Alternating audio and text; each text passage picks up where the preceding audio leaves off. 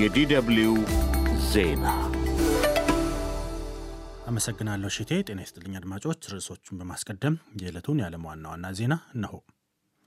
የአዲስ አበባ ከተማ አስተዳደር ምክር ቤት የምክር ቤቱን አባል የነበሩትን የዶክተር ካሳ ተሻገርን ያለመከሰስ መብት አነሳ። ከአፍሪቃና መካከለኛው ምስራቅ የተነሱ ስደተኞችን ይዛ ስትጓዝ የነበረች ጀልባ ሜዲትራኒያን ባህር ማልታ ደሴት አቅራቢያ ሰጥማ በትንሹ አምስት ሰዎች ሞቱ። የኤርትራው ፕሬዚዳንት ኢሳያስ አፈወርቂ ለይፋዊ የስራ ጉብኝት ወደ ካይሮ ግብፅ ተጓዙ። በቀይ ባህር የተሰማራው የዩናይትድ ስቴትስ ወታደራዊ ኃይል በመቅዘፍ ላይ በነበረ የንግድ መርከብ ላይ ጥቃት ሊያደርሱ ነበር ያላቸውን ሶስት የሁቲ አማጽያን ድሮኖች መጥቶ መጣሉን አስታወቀ። የሩሲያና ዩክሬን ጦርነት ከተጀመረ ድፍን ሁለት ዓመት ሞላው።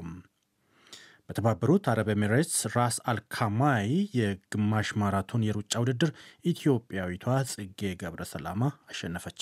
ዜናውን በዝርዝር የአዲስ አበባ ከተማ አስተዳደር ምክር ቤት የምክር ቤቱ አባል የነበሩትን የዶክተር ካሳ ተሻገርን ያለመከሰስ መብት አነሳ። ምክር ቤቱ ዛሬ ባከናወነው ሶስተኛ ዓመት የስራ ዘመን ሁለተኛ መደበኛ ጉባኤው ላለፉት አምስት ወራት ገደማ በእስር ላይ የሚገኙትና የምክር ቤቱ አባል የነበሩትን የዶክተር ካሳ ተሻገርን ያለመከሰስ መብት ማንሳቱን የአዲስ አበባ ከተማ የኮሚኒኬሽን ቢሮ ገልጿል። የዶክተር ካሳ ተሻገር ያለመከሰስ መብት የተነሳው የፍትህ ሚኒስቴር ለምክር ቤቱ ባቀረበው ጥያቄ ላይ ተመስርቶ የሰላም ፍትህና መልካም አስተዳደር ጉዳዮች ቋሚ ኮሚቴ ያቀረበውን ሪፖርትና የውሳኔ ሀሳብ ካደመጠ በኋላ መሆኑን ዘገባው አመልክቷል።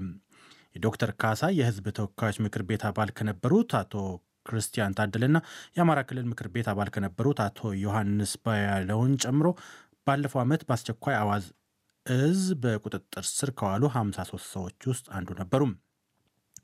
ዶክተር ካሳ በአማራ ክልል በተከሰተው የጸጥታ ችግር ምክንያት ከታወጀው የአስቸኳይ ጊዜ አዋጅ ጋር በተያያዘ በቁጥጥር ስር ከዋሉበት ከነሐሴ 16 ቀን 2016 ዓ ም ጀምሮ በእስር ላይ ይገኛሉ። ከእርሳቸው ጋር በቁጥጥር ስር ውለው በእስር ላይ የሚገኙት አቶ ዮሐንስ ቧ ያለው በዚሁ ሳምንት ያለመከሰስ መብታቸው አባል በነበሩበት የአማራ ክልል ምክር ቤት ተነስቷል። የኦሮሚያ ክልል ምክር ቤት የቀድሞ የሰላም ሚኒስቴር ዴታ አቶ ታዬ ደንዳን ያለመከሰስ መብት ባለፈው ሰኞ ማንሳቱ አይዘነጋም። የሕዝብ ተወካዮች ምክር ቤት አባል የሆኑት አቶ ክርስቲያን ታደለና ዶክተር ደሳለኝ ጫኔ ያለመከሰስ መብታቸው ባይነሳም አሁንም ድረስ በእስር ላይ ይገኛሉ። ከአፍሪቃና መካከለኛው ምስራቅ የተነሱ ስደተኞችን ይዛ ስትጓዝ የነበረች ጀልባ ሜዲትራኒያን ባህር ማልታ ደሴት አቅራቢያ ሰጥማ በትንሹ አምስት ሰዎች ሞቱ። በአደጋው በስምንት ሰዎች ላይ ጉዳት ደርሶ ወደ ሆስፒታል ተወስደዋል። በአደጋው ሕይወታቸውን ካጡት ውስጥ አንዲት ሴት ትገኝበታለች። ትናንት አርብ እኩለ ቀን ላይ የደረሰው አደጋው ማልታ ከማልታ ደሴት በስድስት ኪሎ ሜትር ገደማ መከሰቱን የማልታ የድንበር ጥበቃ ምክትል አዛዥ የኮሎኔል ኤድሪክ ዛሃራ ለጋዜጠኞች ተናግረዋል። በአደጋው ሕይወታቸውን ያጡ ሰዎች ዜግነት እስካሁን ተለይቶ አልተጠቀሰም። ነገር ግን ኢትዮጵያውያንን ጨምሮ ከኤርትራ፣ ሶሪያ፣ ግብፅ የተነሱ ናቸው የተባሉ 21 ሰዎች ከአደጋው ተርፎ ወደ ስደተኞች መጠለያ መወሰዳቸውን ሮይተርስ የዜና ወኪል ዘግቧል። የሜዲትራኒያን ባህር ከአፍሪቃና ከመካከለኛው ምስራቅ የሚነሱ ስደተኞች የተሻለ ሕይወት ፍለጋ ወደ አውሮፓ የሚሸጋገሩበት አደገኛው መስመር ነው። ባለፈው የ2023 የጎርጎርሳውያን ዓመት ብቻ ሜዲትራኒያን ባህር ውስጥ በተከሰቱ ተመሳሳይ የጀልባ መስጠም አደጋዎች ከ2500 በላይ ስደተኞች ሕይወት ማለፉን ዓለም አቀፉ የስደተኞች ጉዳይ መስሪያ ቤት አስታውቋል። የኤርትራው ፕሬዚዳንት ኢሳያስ አፈወርቂ ለይፋዊ የሥራ ጉብኝት ካይሮ ግብፅ ደርሰዋል። ለሶስት ቀናት በግብፅ ይፋዊ ጉብኝት ካይሮ የደረሱት ኢሳያስ በግብፅ አቻቸው አብዱልፈታህ አልሲሲ የሞቅ አቀባበል እንደተደረገላቸው የኤርትራ የኢንፎርሜሽን ሚኒስትሩ የማነ ገብረ መስቀል በኤክስ ገጻቸው አስፍረዋል። ኢሳያስ ወደ ግብፅ የተጓዙት ከግብፅ አቻቸው በተደረገላቸው ግብዣ መሰረት መሆኑንም የማነ ጠቅሷል። ከፕሬዚዳንቱ ጋር የውጭ ጉዳይ ሚኒስትሩ ኦስማን ሳሌም አብረዋቸው ተጉዘዋል። መሪዎቹ በሁለቱ ሀገራት የሁለትዮሽና ዓለም አቀፍ የጋራ ጉዳዮቻቸው ላይ ይነጋገራሉ ተብሎ እንደሚጠበቅ ሚኒስትሩ አስታውቀዋል። የሶማሊያው ፕሬዚዳንት ሐሰን ሼክ መሐመድ በቅርቡ በተመሳሳይ ወደ ካይሮ አቅንተው ከፕሬዚዳንት አልሲሲ ጋር መነጋገራቸው ይታወሳል። ይህ ዶች ቨለ ነው። የሩሲያና ዩክሬን ጦርነት ከተጀመረ ድፍን ሁለት ዓመት ሞላው። የዩክሬኑ ፕሬዚዳንት ቮልዶሚር ዜሌንስኪ ጦርነቱ የተጀመረበትን ሁለተኛ ዓመት አስመልክተው ባደረጉት ንግግር ሩሲያን እናሸንፋለን ሲሉ ተደምጠዋል። ጥቂት ምዕራባውያን መሪዎች በታደሙበት የኪየቭ አውሮፕላን ማረፊያ የመታሰቢያ ስነስርዓት ንግግራቸው ለ730 ቀናት ሕይወታችንን እየሰዋን እየተዋጋን ነው ያሉት ዜሌንስኪ በሕይወታችን ውስጥ በአንዱ ምርጥ ቀን ማሸነፋችን አይቀርም ብለዋል።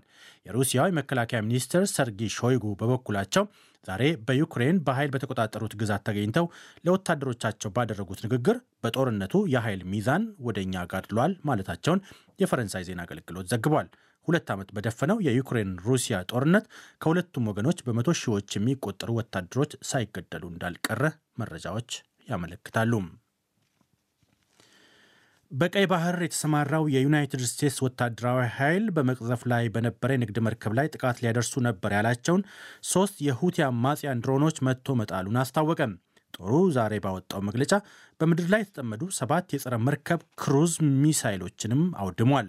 የሁቲ አማጽያን ትናንት አርብ ጠዋት ያሰማሯቸው ድሮኖቹ በቀይ ባህር ላይ በርከት ብሎ ሲጓዙ በነበሩ የንግድ መርከቦች ላይ ያነጣጠሩ እንደነበር የገለጸው ጦሩ ምንም ጉዳት ሳያደርሱ ተመተው መውደቃቸውን ገልጿል። በየመን ሰዓት አቆጣጠር እኩለ ቀን ላይ በተወሰደ ሌላ ራስን የመከላከል ባለው የአየር ጥቃት የሁቲ አማጽያን በሚቆጣጠሩበት አካባቢ በተጠመዱ የጸረ መርከብ ሚሳይሎች ላይ በተወሰደ እርምጃ ሰባት ሚሳይሎች መውደማቸውን ጦሩ አመልክቷል።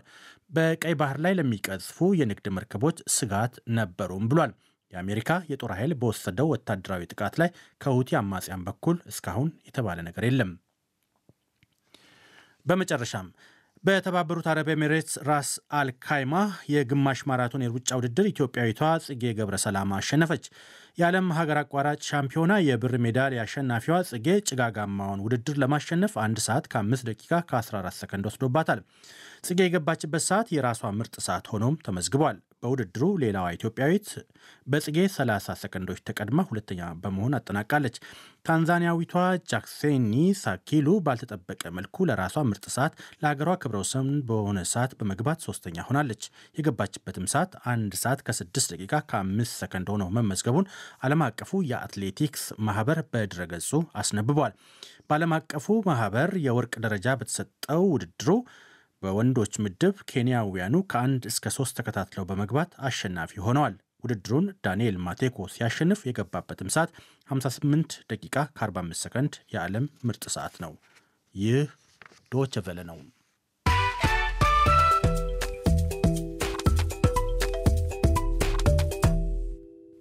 አድማጮች ዜናውን ለማብቃት ርዕሶቹን አንድ አፍታ ላስታውሳችሁ። የአዲስ አበባ ከተማ አስተዳደር ምክር ቤት የምክር ቤቱ አባል የነበሩትን የዶክተር ካሳ ተሻገርን ያለመከሰስ መብት አነሳ። የኤርትራው ፕሬዚዳንት ኢሳያስ አፈወርቂ ለይፋዊ የሥራ ጉብኝት ወደ ካይሮ ግብፅ ተጓዙ። በቀይ ባህር የተሰማራው የዩናይትድ ስቴትስ ወታደራዊ ኃይል በመቅዘፍ ላይ በነበረ የንግድ መርከብ ላይ ጥቃት ሊያደርሱ ነበር ያላቸውን ሶስት የሁቲ አማጽያን ድሮኖች መትቶ መጣሉን አስታወቀ። የሩሲያና የዩክሬን ጦርነት ከተጀመረ ድፍን ሁለት ዓመት ሞላው። ዜናው በዚሁ አበቃ። ጤና ይስጥልኝ።